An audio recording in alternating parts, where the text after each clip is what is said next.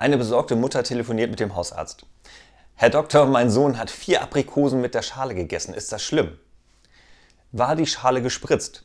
Wieso gespritzt? Die war aus Porzellan.